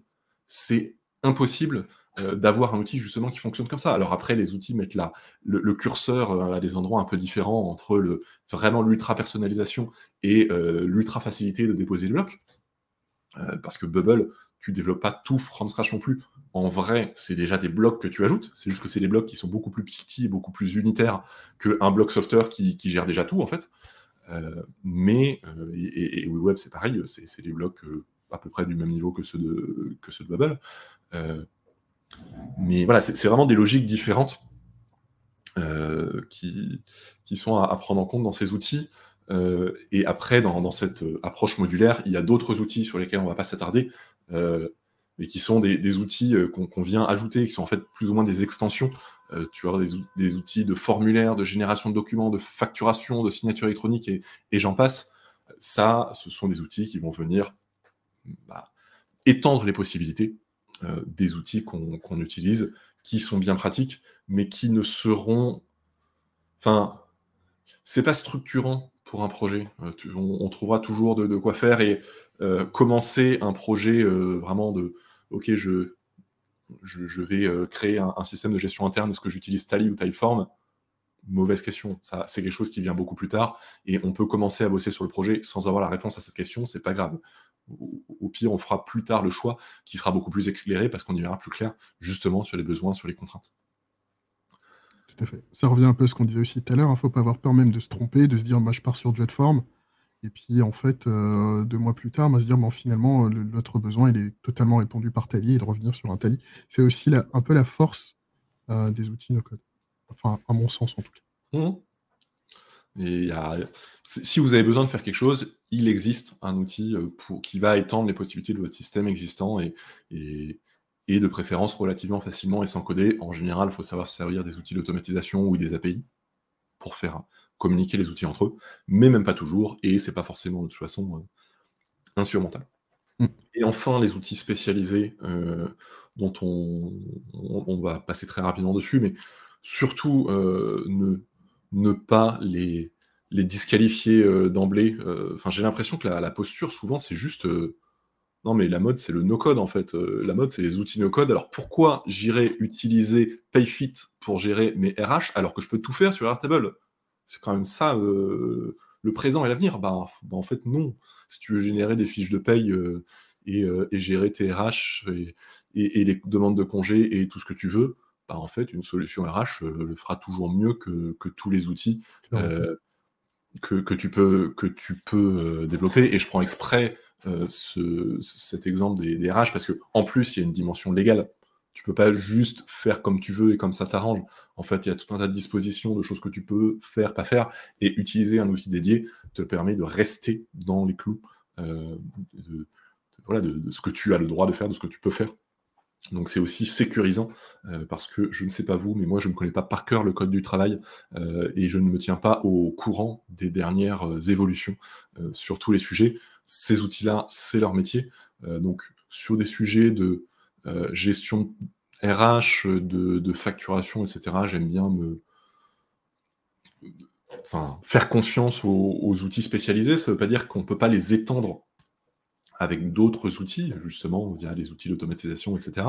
Euh, mais euh, il ne faut pas avoir peur de les utiliser. Pareil sur des outils de gestion de projet. En fait, j'ai remarqué que beaucoup de projets Airtable, par exemple, sur de la gestion de projet, euh, commencer avec quelque chose de simple, et puis on ajoute, et puis on ajoute, et puis on ajoute. Et puis au, bout d'un moment, euh, ça devient ingérable, ça devient une usine à gaz, et on regarde et on se dit, mais euh, en fait, on a recréé un outil de gestion de projet, et sauf que c'est juste un peu moins bien parce que les outils de gestion de projet, ils ont tout un tas d'éléments dans leur interface qui sont, qui sont faits, qui sont pensés pour ce genre de choses. Airtable étant un outil généraliste qui est fait pour créer ces interfaces pour ces cas d'utilisation, forcément doit faire des choix qui, qui feront que il y a des choses qui seront un peu moins simples, un peu moins, euh, etc. Donc là aussi, si juste votre but c'est de gérer vos projets et de communiquer avec des parties externes, etc., vous allez trouver des outils qui le gèrent beaucoup mieux. Pour moi, c'est soit quand on débute éventuellement avec une activité, se faire la main et petit à petit trouver le mode de fonctionnement qui nous va, ça, peut être valable, ou pour gérer des, euh, des choses spécifiques. Vous avez un e-commerce, vous avez des logiques de pricing hyper particulières, où vous avez des paramètres que vous mettez à la main, et puis en même temps vous récupérez euh, des pricing de tel ou tel site, euh, et, etc. Et vous avez besoin d'une logique métier forte pour faire tourner tout ça, et pour derrière mettre à jour votre site e-commerce. C'est par exemple ce que je fais pour un client. Pour moi, c'est totalement valable parce que, euh, parce que vous allez pouvoir développer l'outil sur mesure qui répond aux besoins. Si vous avez besoin, enfin, si vous avez en revanche un besoin qui est très standard, ben, il y a des outils standards qui y répondent et qui probablement y répondent mieux que les outils que vous allez développer vous-même. Tout à fait. C'est vrai ce que tu as dit au départ. Moi, c'est comme ça que je me suis fait la main en essayant de recréer euh, les outils, les outils dont j'avais besoin. Euh, donc la gestion des factures, la gestion de projet, le, le CRM. C'est en essayant de, reconstruire tout ça que moi j'ai pris. Mais je suis, un peu comme toi. Moi, j'aime bien apprendre en, faisant. Moi, c'est mmh. la meilleure manière pour moi d'apprendre. Et du coup, euh, ça m'a permis de bien comprendre les outils, de bien voir leurs limites, euh, surtout que sur certains de mes petits projets, en fait, j'avais beaucoup de données ou beaucoup d'utilisateurs. Donc c'était euh, intéressant pour pouvoir tester un peu les limites des différents outils. Mais oui, il ne faut pas hésiter parfois à partir sur un ClickUp pour faire de la gestion de projet parce que en fait, vous allez rentrer votre email et en trois secondes, vous avez un outil qui est déjà utilisable et qui, qui n'a besoin de rien en fait pour tourner. Vous n'allez pas y passer une semaine à réfléchir comment il faut faire votre base de données, votre architecture des fois, c'est tellement plus simple d'utiliser un outil du marché que ça sert à rien de se casser la tête. Il faut, faire la part des choses aussi entre, entre ce que l'on fait pour apprendre. Genre, moi, j'ai développé sur euh, Airtable, et Make et Notion, etc., tout mon système de gestion de mon activité freelance parce que ça m'a amusé et parce que ça m'a permis d'apprendre ces outils. Et derrière, en fait, j'ai vendu mes services sur ces outils parce que, entre autres, je m'étais fait la main euh, pour mes propres besoins. Et, mais ça ne veut pas dire que pour autant, euh, j'aurais intérêt à redévelopper ça pour un client euh, qui, fait, euh, qui, a le même besoin, qui a cette demande-là, parce qu'en fait, ben, peut-être que, peut que d'autres solutions gèrent, gèrent ça mieux. Enfin, typiquement, un, client qui, était un, établissement d'enseignement supérieur était venu vers moi pour, pour développer un, outil de gestion sur mesure. Et bah, la première question que je leur ai posée, c'est en fait, des Learning Management Systems, LMS, ça existe pour gérer ça. Pourquoi vous utilisez, pourquoi vous les utilisez pas en fait. Euh, Est-ce qu'il y a des raisons particulières pour lesquelles ces outils ne vous conviennent pas? Et ils m'ont dit ok, il y a un certain nombre de, besoins, mais en fait c'était un client qui s'était euh, mal préparé, euh, qui, qui, voulait à la fois le truc le plus simple du monde, mais qui gère absolument tout, et qui en même temps pendant toute la, la période de développement était en vacances. Donc pour toutes les, ah, centaines de micro-décisions qu'on prend pendant, pendant un développement, il y en a forcément certaines qui sont un peu plus importantes que d'autres où on veut le retour du client. Et là, il n'était pas là pour me faire ce retour. Donc au final, quand j'ai livré euh, le, résultat euh, deux mois plus tard, euh, le client a pris peur. Il dit, trop compliqué, j'y arriverai jamais. Et, en plus, il était embourbé dans sa rentrée et il l'a enterré et il n'a jamais utilisé l'outil. Qui, qui, est magnifique, hein, j'en suis fier. Et, et, pour autant, il l'a jamais utilisé. Et bon, il s'est pas trop donné le temps. Il m'a dit euh, Ah, mais je suis sûr qu'en formant, ça va aller. Euh, bon, allez, vous êtes dispo demain, matin à 9h, euh, on y va? Il me dimanche soir à 20h. Je lui dis C'est pas comme ça que ça marche, c'est pas lui qui, décide. Donc je lui ai répondu le lundi matin à 10h en disant Bon, quand est-ce que vous voulez faire la formation? Et j'ai jamais de réponse. Il n'a pas trop mis les chances de son côté non plus, mais Enfin, tout ça pour dire que que vous le fassiez en interne ou que vous externalisiez, c'est euh, enfin, ces risques existent. L'usine à gaz est jamais très loin. Euh, on ne peut pas à, la fois avoir quelque chose d'automatisé et de flexible, quelque chose de simple et qui fait tout. Il y a toujours des curseurs à, placer euh, et c'est important d'en avoir conscience. C'est important de placer consciemment le, curseur parce que sinon ben, le curseur se placera un peu euh, aléatoirement euh, pendant le développement, et la plupart du temps, ce sera du côté compliqué. Euh, donc, le faire proactivement au début, ça permet déjà de faire en sorte que le développement se passe mieux, et ça permet aussi ben, de faire des choix éclairés sur l'outil sur qu'on va utiliser, parce que quand on sait que, moi, clairement, je veux que ce soit le plus simple possible, et que ça me permette de faire les trois cas d'utilisation principaux pour moi, ben là, en fait, on peut beaucoup plus sereinement aller sélectionner une solution et dire ok, c'est ça qui va nous, convenir. Alors que si on veut quelque chose qui fait tout, ah, c'est forcément, euh, c'est forcément plus, plus difficile de, de s'orienter. Tout à fait. On, en arrive donc aux, critères euh, à, prendre en compte. Vraiment, euh, quand on, est au, pied du mur, on, dit ok, on commence à voir un peu vers quelle catégorie d'outils on, se dirige, on a notre projet qui est bien cadré quels sont les, critères maintenant à, prendre en compte pour choisir un outil en particulier?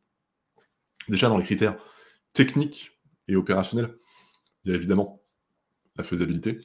Est-ce que euh, l'outil veut, enfin, sait faire euh, ce que je veux Et c'est là que c'est important de prioriser euh, les, fonctionnalités et ce qu'on veut obtenir, parce que chercher l'outil qui saura absolument tout faire, euh, ça peut être compliqué, parfois il n'existe pas, parfois ça peut amener à, prendre le mauvais outil, parce qu'en fait le meilleur outil pour le projet, il faisait juste 90% de, ce qu'on voulait, mais c'était les 90% qui étaient importants. Quels sont les, autres, les autres critères, soit techniques, opérationnels, que tu, que tu listerais bah, on, l'a dit déjà un petit peu tout à l'heure, hein, moi déjà de toute façon il faut avoir les compétences à minima ou en interne euh, c'est-à-dire que euh, ça sert à rien de vous lancer sur un projet euh, web Exano si vous avez personne qui sait faire du web Exano. Bon. Enfin, c'est pas que ça sert à rien, mais vous allez vraiment galérer et vous allez faire les mauvais choix au départ, ce qui va vous forcer à devoir revenir sur beaucoup de choses dans le futur, à refondre, etc. etc. Ce, qui, ce qui peut vous faire perdre du temps et de l'argent, très clairement. la volumétrie des données, franchement, la volumétrie de données, ça peut très très vite être le goulot d'étranglement de votre application. Euh, que vous, si par exemple vous êtes sur Airtable et que vous avez 10 000, 10 000 nouvelles data par mois, bah, vous allez très vite arriver dans le mur, euh, sauf à prendre un compte, euh, un compte entreprise dont je n'ai toujours pas vu l'utilité de mon côté. Il va falloir, donc on a dit la volumétrie, est-ce que vous avez les compétences en interne ou alors vous allez vraiment vous former, hein, passer du temps, encore une fois. Euh, opérationnellement parlant, il faut savoir si les outils que vous allez utiliser, ils ont une communauté. Est-ce que vous pouvez vous reposer sur des, personnes? Si jamais vous avez des problèmes, typiquement, si vous faites du bubble et que euh, vous n'allez pas sur No Code France quand vous avez un problème, enfin, vous n'avez pas de plateforme comme, euh, comme No Code France pour vous aider, ben, vous allez être bloqué. Euh, ça peut être très dangereux pour vos projets. Qu'est-ce qu'on peut dire d'autre? Il, y a aussi quand même une notion de prix. Est-ce que votre outil va vous permettre de ne pas non plus cramer tout votre argent? Ben, typiquement en licence, parce que ça peut très vite être très cher. Si vous avez une entreprise, que vous avez 50 salariés et que les 50 salariés doivent utiliser Airtable, bah, ça risque de ne pas forcément être le bon outil pour vous. Ça, et c'est quand même très important parce que ça, ça arrive. Hein. J'ai déjà vu des, boîtes euh, où ils sont 25 euh, à utiliser du Airtable, alors qu'ils ont un petit, vraiment une utilité très très limitée d'Airtable. Ça leur coûte un bras. Et euh, c'est pas forcément pertinent, même si eux ils sont contents. Mais j'aime beaucoup Ils sont 50 ou 60 sur Airtable en plan enterprise. Après, c'est le cœur du, réacteur de leur activité, hein, mais mais, c'est vrai que c'est un budget. Oui, c'est un budget, mais il y, a forcément un outil qui te permet de faire la même chose, peut-être de manière plus précise, ou comme tu l'as dit, un outil sur étagère. Il ne faut pas non plus fermer la porte à ces choses-là. C'est un autre, un autre sujet, effectivement, euh, qui est le, sujet de la, migration, qui est un sujet à part entière quand migrer quand on est, euh, euh, déjà engagé dans un outil, euh, comment le faire, etc. J'en discuterai d'ailleurs un peu vendredi dans, le live scalé avec Airtable. Mais effectivement, c'est des, très bons points. Et, dans le coût, il y a, il y a le coût aujourd'hui et le coût potentiel avec les différents scénarios. Je ne sais pas si c'est indispensable de, de, prévoir tout de suite le scénario et si mon appli marche super bien et que j'ai un million d'utilisateurs. Euh, parce que a priori vous aurez beaucoup d'autres problèmes euh, avant euh, le fait de, gérer un million d'utilisateurs. Et, puis si vous avez un million d'utilisateurs, bah, on peut espérer que vous avez les, revenus qui vont avec aussi. Donc, mais dans le scénario un peu plus réaliste et j'ai envie de dire un peu plus terre à terre, ben, si j'envoie plus de mails que prévu, si, si j'ai plus d'utilisateurs, si j'ai plus d'administrateurs, si si j'ai tel ou tel besoin qui s'ajoute, si je dois ajouter tel module que j'avais pas prévu, euh, quelles sont un peu les, possibilités? Je sais que c'est quelque chose que je fais euh, systématiquement dans mes propositions commerciales. Je liste un peu les outils que je vais utiliser, combien ça, ça va coûter euh, jour 1 et les éventuels les éventuelles évolutions qui, viendront s'il y a besoin de, de plus, s'il y a besoin de passer au plan supérieur sur Bubble ou sur Xano par exemple. Mais euh, effectivement, le, coût est un, un, point important. Euh, la, maintenance également. Alors là, il n'y a pas vraiment d'outil qui, euh, qui, fait que la maintenance est, facile. Enfin, un Airtable plus Make n'est pas forcément plus facile à maintenir qu'un Bubble. Ça peut être plus facile, ça peut être moins facile. Ça va beaucoup dépendre de. ça va beaucoup dépendre de la manière dont vous avez développé, documenté, etc. Mmh. Mais Ceci dit, selon, alors là ça, demande un peu plus d'expérience, mais selon le type de projet, partir avec tel ou tel euh, outil ou avec tel ou tel autre, ça peut euh, faciliter la vie ou euh, se mettre une balle dans le pied directement parce qu'on se dit ok là je pars pour en fait gérer avec plein de trucs différents sur plein d'outils différents, ça va être l'enfer. Et voilà, des fois on, peut aussi le, se dire techniquement ça marche, mais je vais peut-être pas me simplifier la vie. Euh, un peu comme les gens qui disent Ah oui, alors mais en fait, il faudrait que je crée automatiquement un nouvel espace pour Notion pour chacun de mes clients. Et puis tu dis Oui, mais non. Si, ta solution c'est de faire ça, c'est que c'est pas la bonne solution. Totalement. En fait, ce qui, est important, je pense, c'est d'avoir une visibilité sur un an et de vous dire que ce que vous faites, ça dure au moins un an. Quand vous le faites en code, par exemple, généralement, on dit ben, c'est sur les deux, trois prochaines années, parce que vous n'allez pas réinvestir tous les ans euh, dans un énorme projet de développement. Mais moi, je pense en no-code de se dire un an, six mois à minima si on est sur des choses simples, mais que votre solution elle dure au moins un an sans que vous ayez besoin d'y revenir tous les jours. C'est euh, déjà pas mal. Si vous arrivez à tenir un an, vous avez le temps de, bah, de justement d'itérer, de voir ce qui va, ce qui ne va pas, et de pouvoir commencer à faire des plans pour le futur et à voir un peu euh, vers quoi vous allez vous diriger. Euh, complètement.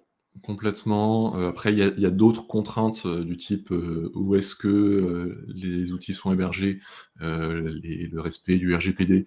Est-ce que je peux ou est-ce que je dois héberger moi-même l'outil? Est-ce que c'est un outil open source? Là, ce sont des, contraintes à prendre en compte, j'ai envie de dire, quand c'est nécessaire, les prendre par défaut. Il faut que mon outil soit open source et hébergeable par moi-même par défaut bah, en fait, s'il n'y a pas de bonne raison derrière, vous allez vous compliquer la vie et potentiellement partir euh, sur un outil qui n'est pas le meilleur ou alors qui a une communauté euh, hyper réduite ou etc.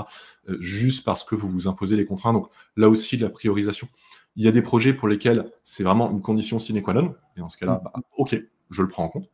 et il y a d'autres projets pour lesquels, bah, ouais, mais en fait, c'est mon pote qui m'a dit, qui m'a dit que c'était mieux et que et en fait, euh, en fait, il n'y a, pas, a, pas vraiment de raison derrière.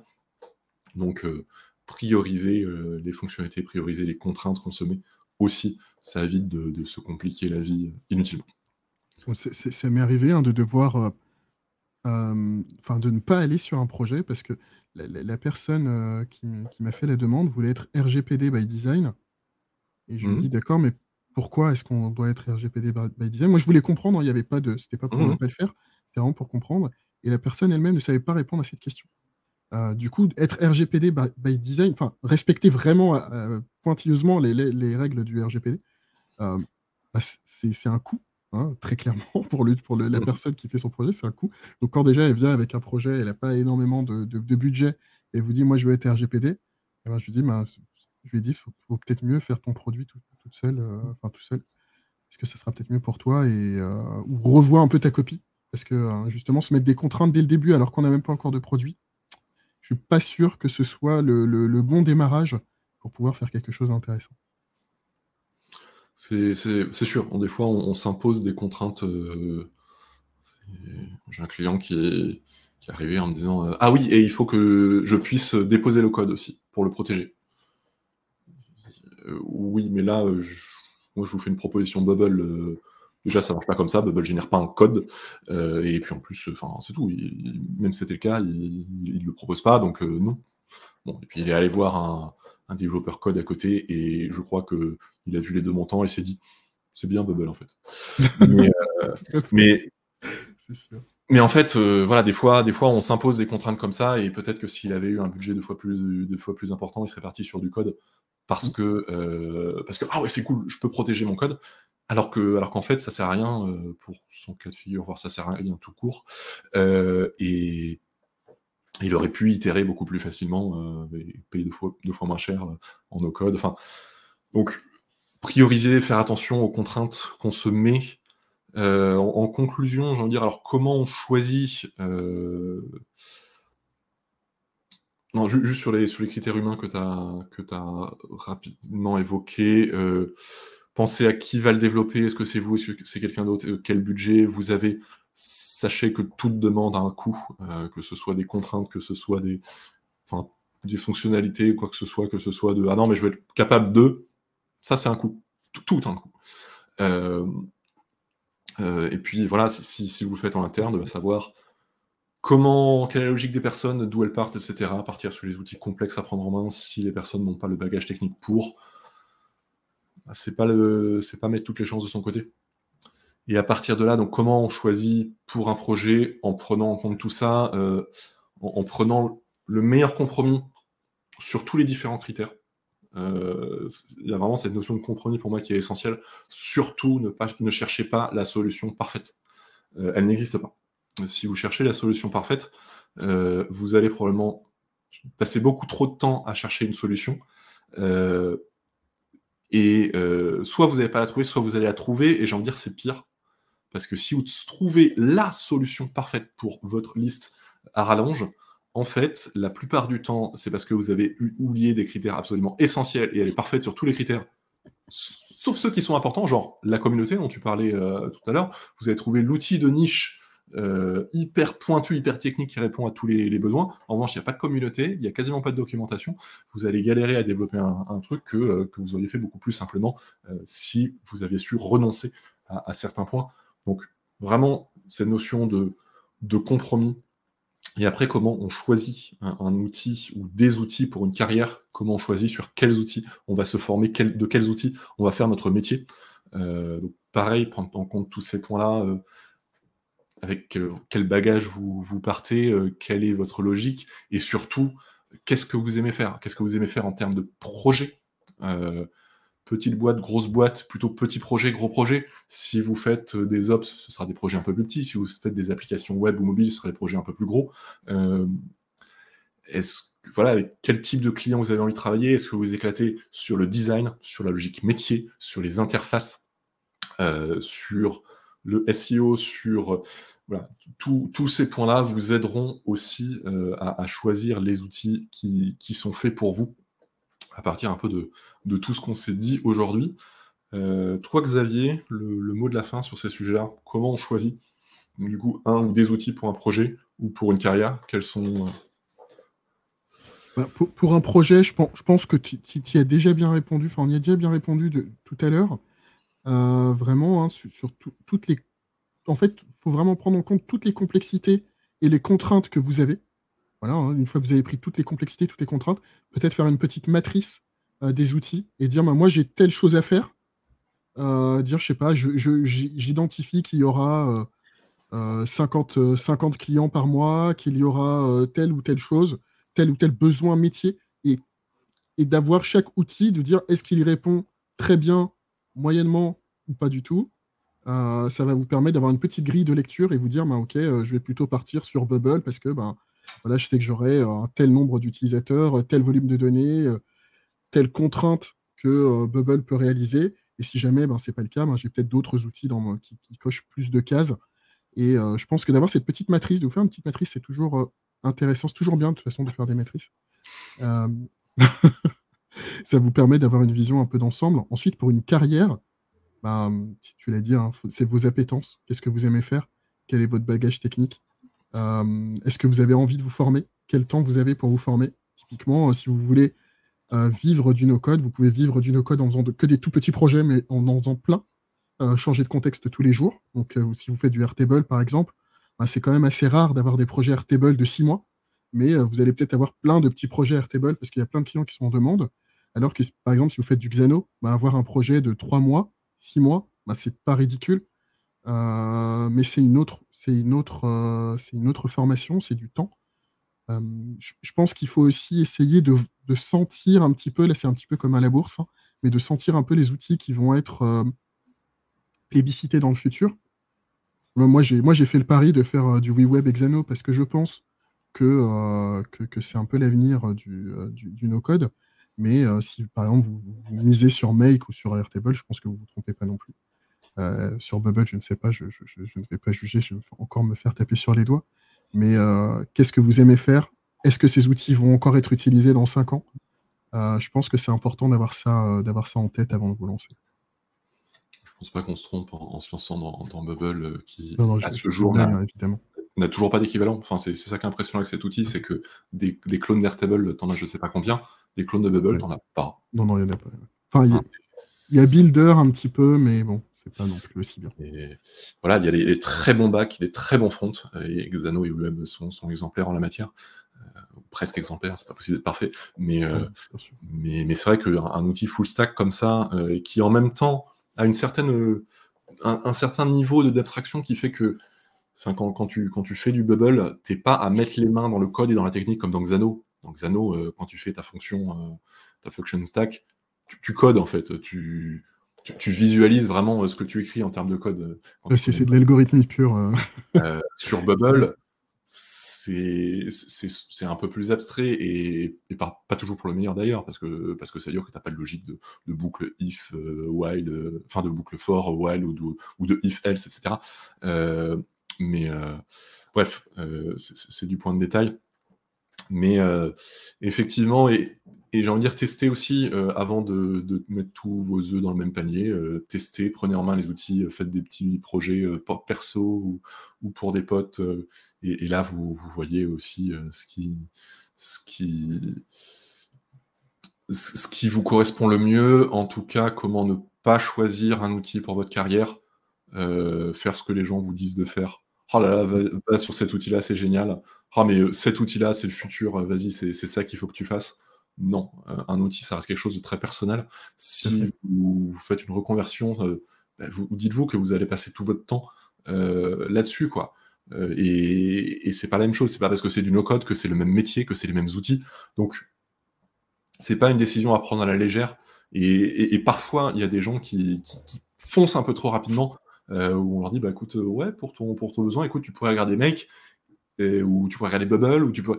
et, qui tout de suite en disant, ouais, c'est bon, je me suis inscrit à une formation Make. Et c'est pas du tout ce que je t'ai dit, c'est pour l'instant, tu peux regarder si ça te correspond, etc. Euh, mais ne, nous emballons pas. En tout cas, ce que je peux dire, c'est qu'a priori, il y, a du, il, y a du, il y a du boulot dans tous les métiers, dans tous les types d'outils. Donc, mm. je pense pas que le critère soit ah ouais, mais ça c'est porteur, c'est là que les clients sont. Les clients, ils sont partout. Euh, ça veut pas dire que, quand vous vous lancez, vous croulez sous les euh, euh, demandes et les propositions. Quand on, commence en tant que freelance, il y a toujours, bah, a un temps de lancement, il faut trouver les premiers clients, ça peut être dur, ça peut être un peu long. C'est incontournable, et quel que soit le métier. Mais les, clients et, l'activité, ça existe. Il n'y a, pas tel secteur qui est porteur plus que les autres. Je pense pas que ce soit la matrice vraiment à regarder avant de, choisir. Regardez avant, tout vous, comment vous fonctionnez, qu'est-ce que vous aimez. Euh, ah, Vive Samo nous demande, quand, une fois qu'on a bouffé les 1000 opérations du plan gratuit de Make, est-ce que est-ce qu'on doit payer pour prendre les 10 000 opérations? C'est une, petite subtilité de mec. Bon, a priori, de toute façon, tes 1000 opérations, tu les as bouffées euh, les trois quarts parce que tu as fait une erreur et tu as laissé tourner un, scénario en boucle toutes les cinq minutes, alors que c'était pas du tout nécessaire. Il peut en vrai tourner une fois par jour. Euh, et euh, il y a un truc absolument phénoménal sur Make, c'est que l'écart entre 1000 et 10 000 opérations est phénoménal. C'est-à-dire que tu arrives tout de suite aux 1000 opérations. En revanche, pour arriver à 10 000, mais moi, j'ai personnellement, sur mon plan perso, j'ai plein de, scénarios qui tournent. Je n'ai jamais atteint la limite. Bref, euh, on, dévie un peu du sujet. Euh, écoute, est-ce que tu as un, mot de la fin là sur, sur ce sujet de, comment se constitue une, stack no code, Xavier? Ou je mets le clap Ouais, non, testez, testez les outils, testez les outils, faites-vous votre propre idée, et ensuite foncez sur ce que vous aimez. et je précise aussi que là, aujourd'hui, on a donné, on n'a pas donné les réponses, on a donné les critères. On a donné les critères, on a donné les questions à se poser pour choisir, etc. Et derrière, ben, ça veut dire que pour ces critères, pour ces questions, il va falloir trouver des réponses. Le Slack No Code France est un outil absolument phénoménal euh, pour ça. Quand vous posez les questions, vous avez des réponses. Pensez à bien poser vos questions, mettre euh, un peu de contexte dans vos demandes. Euh, n'allez pas, c'est ce qu'on disait un peu tout à l'heure sur le, sur le cahier des charges, n'allez pas euh, tout de suite sur j'ai besoin de telle fonctionnalité, c'est donner un peu une vue d'ensemble sur mais qu'est-ce que vous cherchez à faire, c'est quoi l'objectif, c'est quoi les utilisateurs, et ensuite on peut aller un peu plus au cœur du problème. Mais euh, vous recevrez beaucoup d'aide euh, pour, vous orienter dans tout ça. Le, canal Comment faire en no-code est vraiment principalement dédié à ça, orienter les gens dans le choix de tel ou tel outil pour tel ou tel besoin. Donc, merci beaucoup, Xavier, pour cet échange. On a explosé encore une fois le compteur, j'en suis désolé. Euh, je suis très en retard, je vais me faire taper sur les doigts. Mais écoute, euh, c'était quand même très intéressant. Euh, j'ai passé un bon moment, comme d'habitude, en ta compagnie et avec le chat aussi. C'était très, très bah, Merci beaucoup à toi, merci beaucoup au, chat et, aux spectateurs et spectatrices. est-ce que tu as une actualité à partager ou est-ce qu'on peut te suivre éventuellement? Euh, écoute, c'est vrai que ces temps-ci, je, suis quand même pas mal moins sur les réseaux sociaux, euh, mais je vais reprendre bientôt euh, les, épisodes de, podcast. J'espère début, de ce mois là, pouvoir reprendre les enregistrements. Donc vous pourrez toujours me retrouver dans le, podcast des, portraits du no-code. sinon, moi, je suis quand même assez accessible, même si je réponds pas toujours très vite.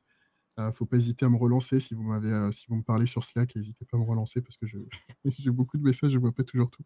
Et souvent j'oublie en plus. Et sinon, non, non, voilà, euh, peut-être que euh, d'ici un mois, un mois et demi, il y aura des petites annonces, mais euh, ça dépend encore de comment on aura avancé dans les outils qu'on développe. Voilà. Fort bien, mais merci beaucoup Xavier. Euh, donc c'est la fin de notre émission. Merci à toutes et tous pour votre écoute, votre participation. Alors le mois prochain, je recevrai Carole David pour discuter ensemble de tentage de trucs. Alors, le tentage de trucs, c'est l'utilisation du no-code pour l'expérimentation, euh, que ce soit en entreprise, en entrepreneuriat, pour le plaisir, euh, etc. Donc, on, on est là vraiment dans une pratique du no-code qui n'est pas la course à l'expertise de euh, maîtriser euh, toutes les fonctionnalités euh, les plus avancées, etc. C'est il y a une, une notion de prototyper rapidement, choisir un outil facile d'accès qui correspond à notre besoin, prototyper rapidement, tenter des choses. Donc ce sera le mercredi 5 avril 2023 à 13h. Donc n'oubliez pas de noter le rendez-vous dans votre agenda. Pour ce mois-ci, donc pour les Parisiennes et Parisiens, on a l'apéro No Code France qui aura lieu la semaine prochaine, le mercredi 8 mars, au Nord-Marie. Ce vendredi 3 mars à 13h, j'animerai également à la spéciale Comment scaler avec Airtable, euh, toujours sur le Twitch No France, où on parlera des limites d'Airtable, comment les contourner un peu, comment euh, des fois on ne peut pas les contourner, euh, comment à quel moment on doit passer à, à autre chose, comment on peut passer à autre chose? Euh, donc voilà, euh, comment travailler à beaucoup sur Airtable avec beaucoup de records. Euh, c'est des choses qui se planifient des fois et des fois ça nous tombe dessus et il faut le gérer tant bien que mal. Donc on, on abordera tous ces sujets vendredi et je commence une nouvelle émission donc à partir du 17 mars, le vendredi 17 mars. Tous les vendredis à partir de 16h, je construirai en live une application Bubble. Donc rendez-vous dans deux semaines pour le premier numéro où on définira le cahier des charges, la structure de la première application, On etc. ne l'arrête plus, on n'arrête plus. Ouais, bah en fait, euh, j'ai envie d'avancer sur des projets perso et j'ai pas le temps, donc je me dis, je vais faire une émission et comme ça j'avancerai. Très bien. Je vais essayer de faire pareil. Je vais essayer de faire pareil, d'avoir une émission, euh, Et en plus- je sais pas quoi. Et en plus, si ça se trouve, euh, ce sera utile à des gens, donc euh, pouf, Trop cool. je fais d'une pierre deux coups.